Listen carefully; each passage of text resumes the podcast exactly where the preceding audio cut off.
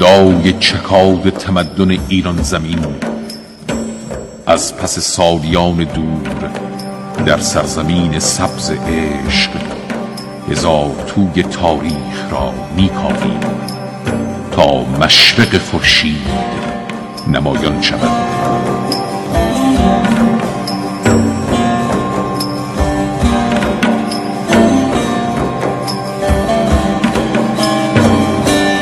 ایران در گذر زمان.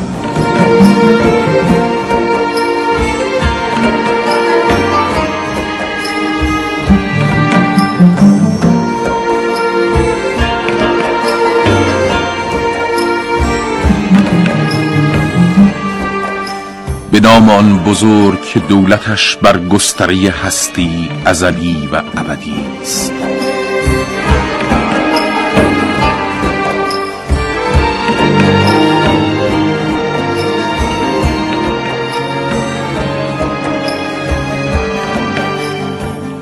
سلام. بار دیگر آمده این تا به بهانه نقل روایت تاریخ ایران در گذر زمان هم صحبت شما باشیم. از دریچه تاریخ به سرزمین مادریمان ایران نظر افکنیم و عمق حوادثی را که بر گستری پاینده ایران زمین گذشته بکاویم و بجوییم. آمده ایم تا با شما گوش به آوای زمزمی همیشگی رودهای جاری بر خاک آفتاب سوخته این عرصه پهناور بسپاریم تا بیاموزیم رمز جاودانگی تکرار نغمه یکی شدن است. برای شما از تاریخ ایران می‌گوییم. تا کرده ها و نوشته ها و گفته های پیشینیان این سامان را دریابیم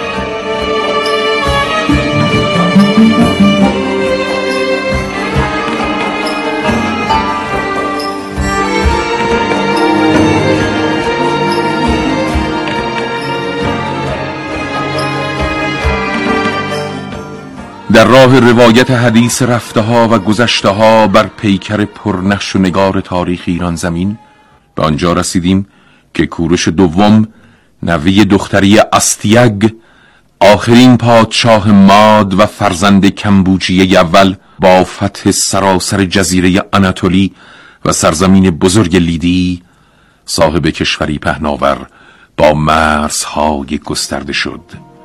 و اکنون ادامه ماجرا را نقل می‌کنیم.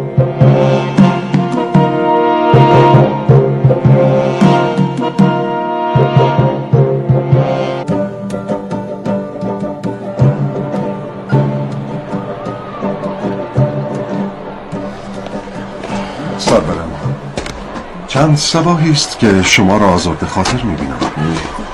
اکنون که مردمان پارس فتح سراسر سرزمین های لیدی و آناتولی را به دست سپاهیان شما جشن گرفتند چه اندیشه ای باعث شده شما نگران باشید؟ کاش برای گفتن چه در درونم میگذرد. نیاز به کلمات نداشتم و تو از چشمانم میفهمیدی که در اندیشم چه میگذرد. در این روزها لحظه ای نیست که از نارامی ها در مرزهای شرقی خبری برایم نیاورند و از این سو آن سو پیکی برایم نفرستند. نام ویشتاس باید برایت آشنا باشد. فرمان روای هیرکانیا و ایالت پرسوه را می‌گویم.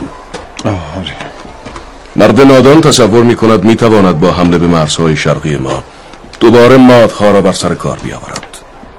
اقوام ماساژت نیز مرتب به سرزمین های شرقی حکومت ما دست‌اندازی می کنند حاکم ایالت سغد نیز پی در پی برای من پیغام و پسغام های تهدیدآمیز میفرستد و فرمانروایان مرو و باختر را علیه ما میشوراند.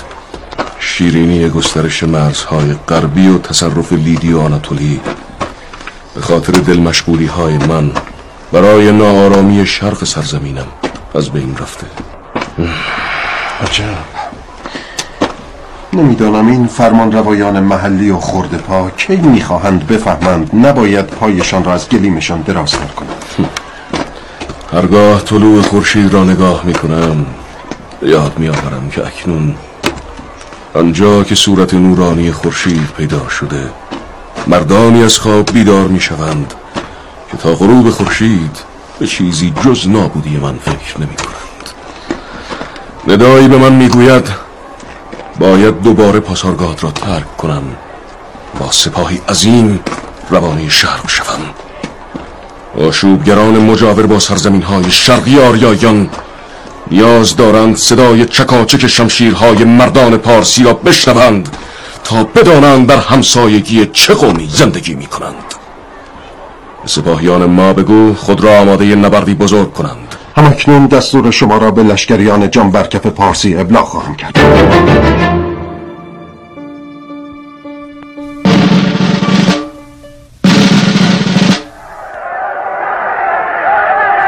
مردمان پارسی بدانید و آگاه باشید که فرزندان شجاعتان به شهر پسارگاد باز میگردند.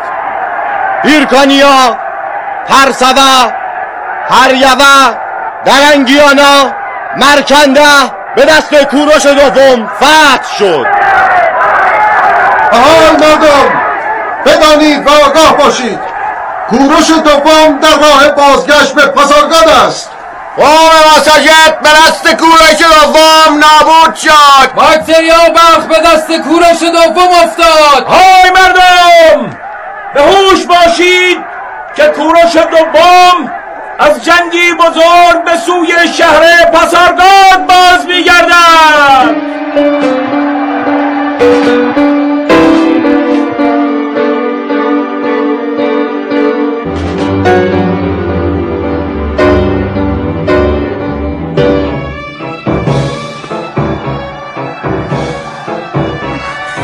هرچه نگاه می کنم صورت جوان رشیدم را میان سپاهیان از جنگ برگشته نمی بینم خدای من یعنی چه شده؟ همکنون کجاست که من نمی‌توانم همچون دیگر زنان پارسی فرزندم را در آغوش بگیرم؟ بیتابی نکن زن.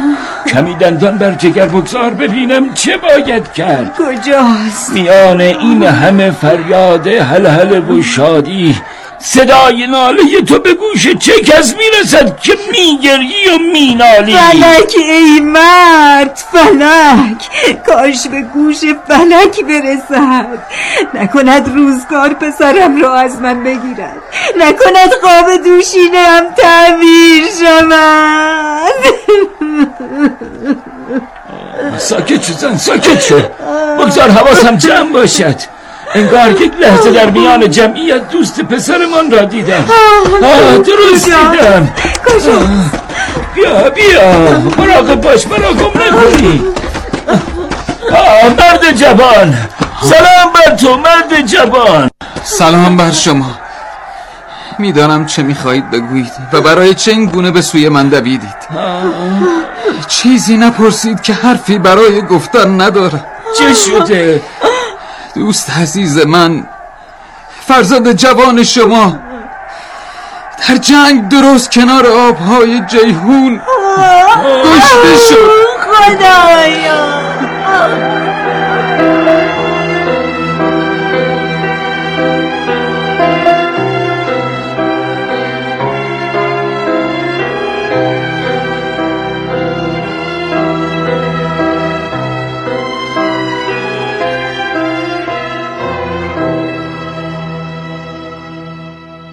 در آن روزگار لحظات عجیبی بر گستره ایران زمین میگذشت در حالی که صدای شادی و پای کوبی جنگاوران هخامنشی در فضای شهر پاسارگاد پای تخت کوروش تنین انداز بود از کوی و برزن مردان و زنان فرزند از دست داده صدای گریه و زجه شنیده می‌شد. پیروزی برای هخامنشیان به قیمت خون به دست می آمد و برای مردمان ایران به قیمت از دست دادن سمری سالیان بسیار زیستنشان. و این قانون جنگ و سمری آن در همه جای دنیا در همه مقاطع مختلف تاریخ بوده و هست. در آن زمان مردمان سرزمین هیرکانیا یعنی گرگان امروزی پرسوه یا پارت هریوه یا هرات باکتریا یا بلخ و مرکنده یا سمرقند. به خاطر اندیشه های حاکمانشان جنگی پرحادثه و سخت را با همه عواقبش پشت سر گذاشتند و برخی از آنان چون بسیاری از مردمان قوم پارس بر جنازه عزیزانشان میگریستند. نتیجه این همه آنکه پس از این جنگ سرزمین باختر که در آن زمان باکتریا نامیده می‌شد شرقی ترین مرز قلمرو هخامنشی شد.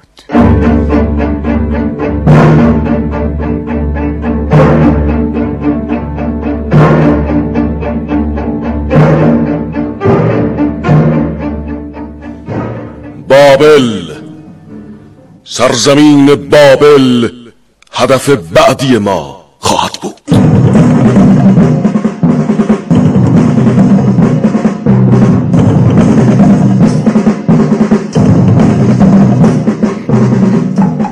اکنون پس از سالیان بسیار کوروش به سالهای ضعف و سستی رسیده بود و در آستانه ورود به دروازه های پایانی زندگی به سر می برد. اما همچنان کوروش به تسخیر و تصرف میاندیشید. سالهای زیادی از فتوحات بسیار او در مرزهای شمال غربی و شرقی میگذشت و اندیشه تصرف بابل لحظه او را آرام نمیگذاشت. نبونید فرمانروای بابل که روزگاری پیش با کوروش دوم بر علیه آستیاک جد مادری او همدست شده بود همکنون چون صدی میان چشمان کوروش نواده چیش پیش و رویاهای بزرگشی ایستاده بود و باید شکسته می‌شد. پایتخت ثروتمند و شکوهمند سرزمین بابل یعنی شهر بابل چون آرزویی دست نیافتنی کوروش را وسوسه می کرد که به دنبال این کیمیا باز لشکر بکشد و سپاه بیاراید.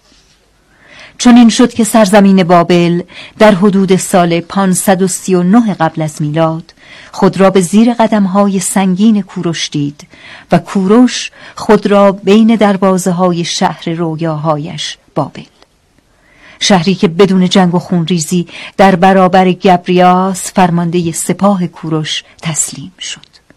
سرزمینی که آخرین گستره فتح شده به دست کوروش بود و فرمان روایش نبونید سومین اسیر صاحب نام کوروش پس از آستیاک و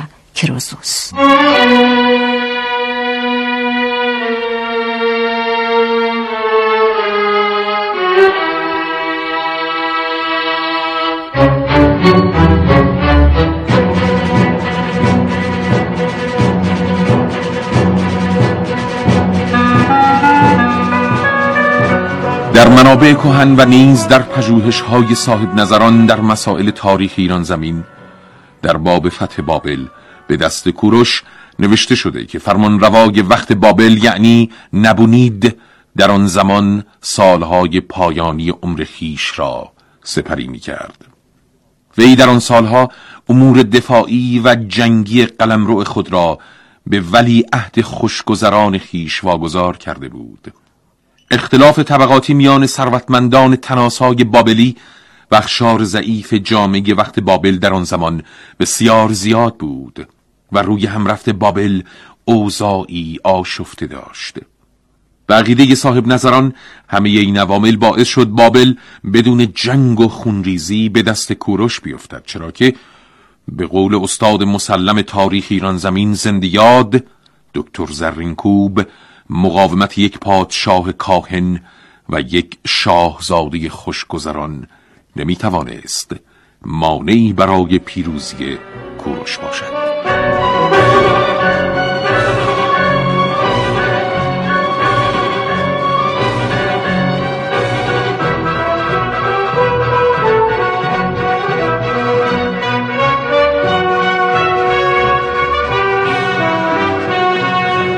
فرمان روای سرزمین ایران و بین النهرین.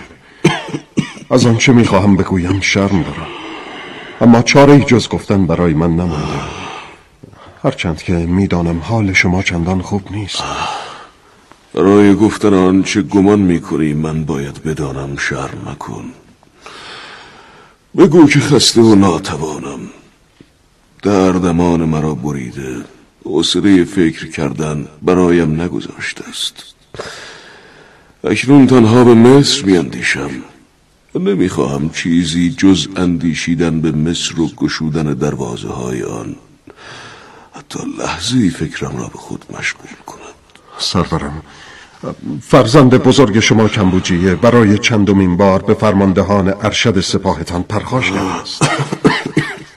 گماشتگان در شهر او را مشغول خوشگذرانی دیدند و از گوشه و کنار شکایاتی درباره کردار او به ما رسیده.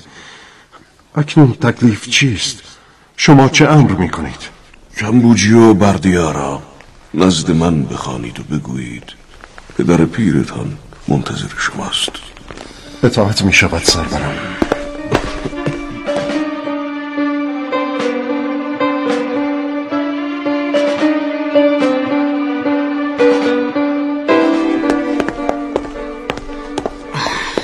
سلام پدر. سلام پدر. آمدید؟ درود بر شما فرزندان من. نزدیکتر بیایید تا شما را خوب نگاه کنم. کمبوجیه بگو کی از بابل به حکمدان آمدی؟ و علت تأخیر تو برای دیدار من چه بوده؟ دو سه روزی است که بابل را به قصد آمدن به حکمدانه ترک کردم. علت خاصی برای اینکه به دیدار شما نیامدم وجود ندارد.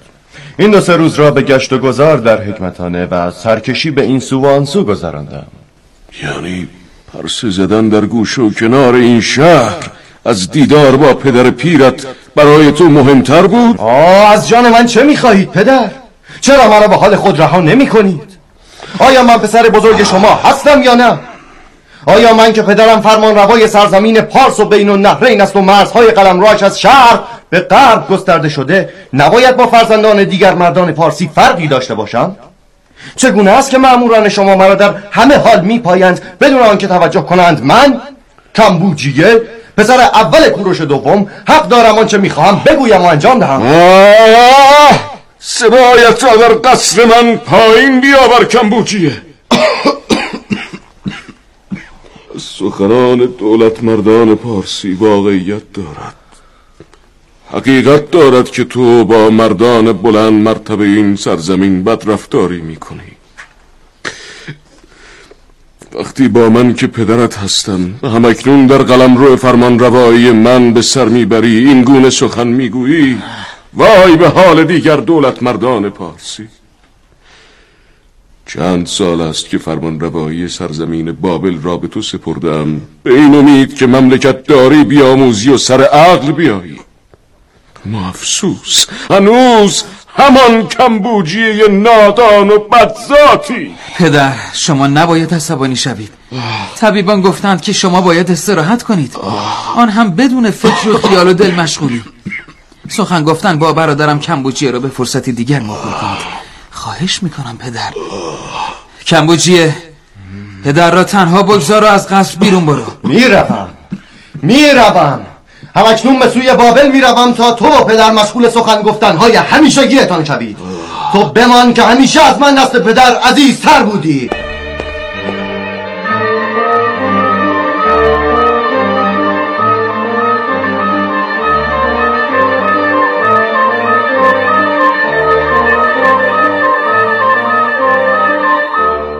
روزها مثل همیشه می آمدند و شبها می رفتند. هرچه بیشتر می گذشت حال کوروش و خیمتر می شد و مرگ به او نزدیکتر. بردیا فرزند دوم کوروش که به دستور پدر فرماندهی سرزمین های شرقی قلمرو هخامنشی را بر عهده داشت روزهای سختی را میگذراند برادر بزرگترش کمبوجیه کینه ای عجیب از او بر دل داشت و با پدرش نامهربانی های بسیار می کرد. بردیا با خود میاندیشید. شاید رنج سالهای بسیار دوری او و برادرش کمبوجی از پدرشان که همیشه در حال تاخت و تاز بود باعث شده رفتار کمبوجی این گونه باشد.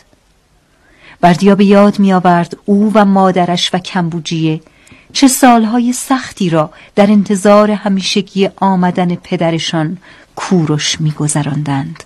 و چگونه نافرمانی های کمبوجیه در سنین نوجوانی مادرشان را بی صبر و طاقت می کرد. تصویر سالیان رفته بر خانواده کوچک بردیا جلوی چشمان این مرد جوان به سرعت برق می‌خورد و او تنها به این مسئله میاندیشید که چه سرنوشتی در انتظار او و خانوادهش است.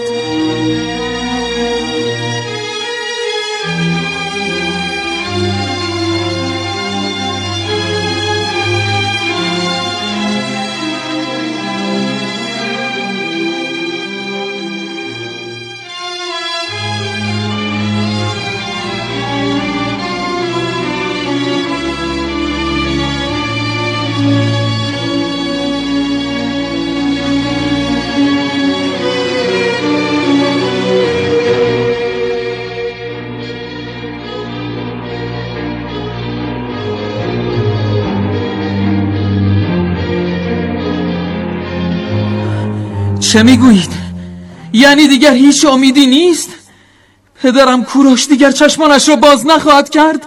نه نه باور نمی کنم مرد جوان برادرت کمبوجی غایب است و پدرت به سرای ابدی شتافته اکنون تو باید به همگان آرامش بدهی و درست تصمیم بگیری من طبیبی بیش نیستم و آنچه از دستم برمی آمد انجام دادم جراحات پدر شما سخت و عمیق بود و دیگر کاری از دست کسی ساخته نبود این طبیب چه می‌گوید؟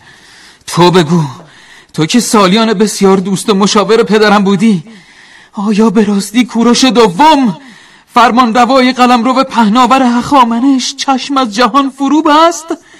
آیا به راستی فردا روز صدای او در این قصر با شکوه نخواهد پیچید؟ بردیا باور کن که طبیبان هر چه توان داشتند و از دستشان برمی آمد انجام دادند. همه می دانستند که زخمهای پدرت در جنگ با اقوام سکایی بسیار است و عمیق و او را بالاخره از پای در خواهد آورد. سرنوشت این گونه خواسته و با تقدیر نمی شود جنگید بردیا. من در آخرین لحظات از پدرت شنیدم که کمبوجیه برادر بزرگت را به جانشینی خود منصوب کرد. اکنون پیغامی برای او بفرست تا به اینجا بیاید. وای بر من. وای بر من. کجاست مرهمی که بتواند قلب سوزان مرا التیام دهد؟ کجاست ستونی که به آن تکیه دهم و بگریم؟ کجاست برادرم کمبوجیه تا ببیند پدرم چگونه از قصه فرجام کار او؟ خود را به چنگال مرگ سپرد. وای بر من وای بر من وای بر من.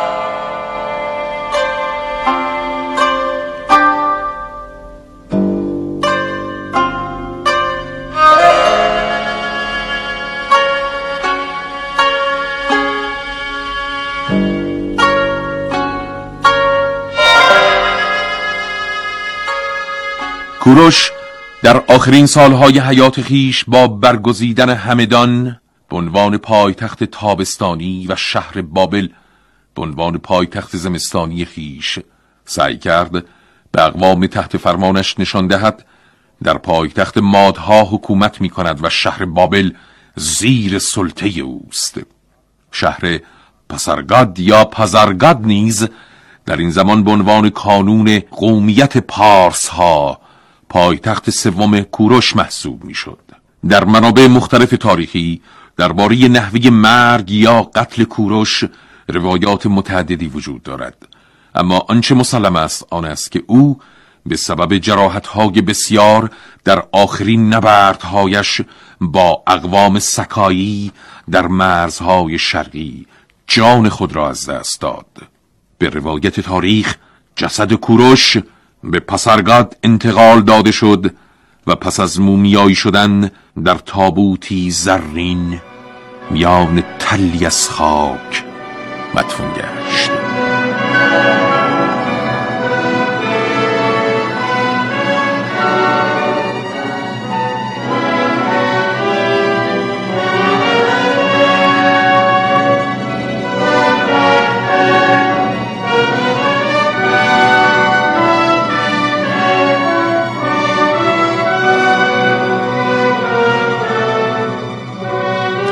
اکنون زمان سال 530 قبل از میلاد است. کوروش دوم با همه فتوحات بسیار و قلمرو وسیعش با لایه‌ای از مواد مومیایی میان خاک جایی به اندازه طول و عرض جسدش اشغال کرده و بس. کمبوجیه با شنیدن خبر مرگ پدر به سرعت به سوی پاسارگاد روان شد. و با تعجب بسیار دریافت که کوروش او را به جانشینی خیش انتخاب کرده. فردا روز که چند ساعتی پس از مرگ کوروش آغاز خواهد شد کمبوجیه تند خو و خشن بر تخت پدرش تکیه خواهد زد. مردی دیگر از تبار هخامنش و از نوادگان چیش پیش. بردیا به احترام وصیت پدر سخنی بر زبان نراند و در دل آرزو می کرد که اوضاع بر وفق مراد و تراز نیکی پیش برود.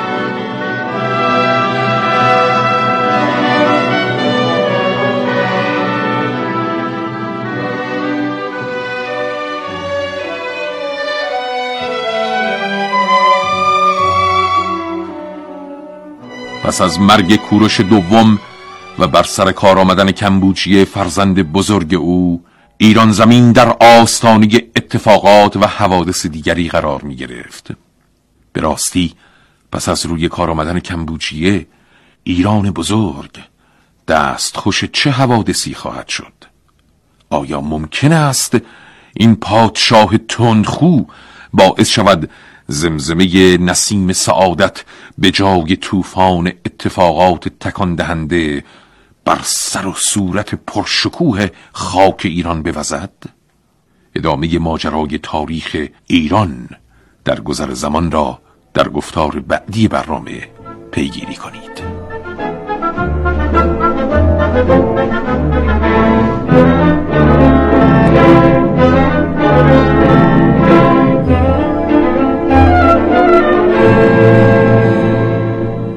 مجالی دیگر بدرود.